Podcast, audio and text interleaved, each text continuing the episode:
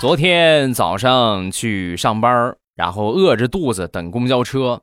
上车之后啊，我就看见有一个妹子在吃烤地瓜。哎呀，当时你们是不知道，人在饿的时候是看不得别人吃东西的。然后不由自主啊，我就走到了这个妹子的前边，然后呢，我就在她前面就停住了，是吧？你多少能闻闻味儿，也能过过瘾嘛，对吧？然后站住之后啊，这个香气呀飘上来，飘上来，哎呀。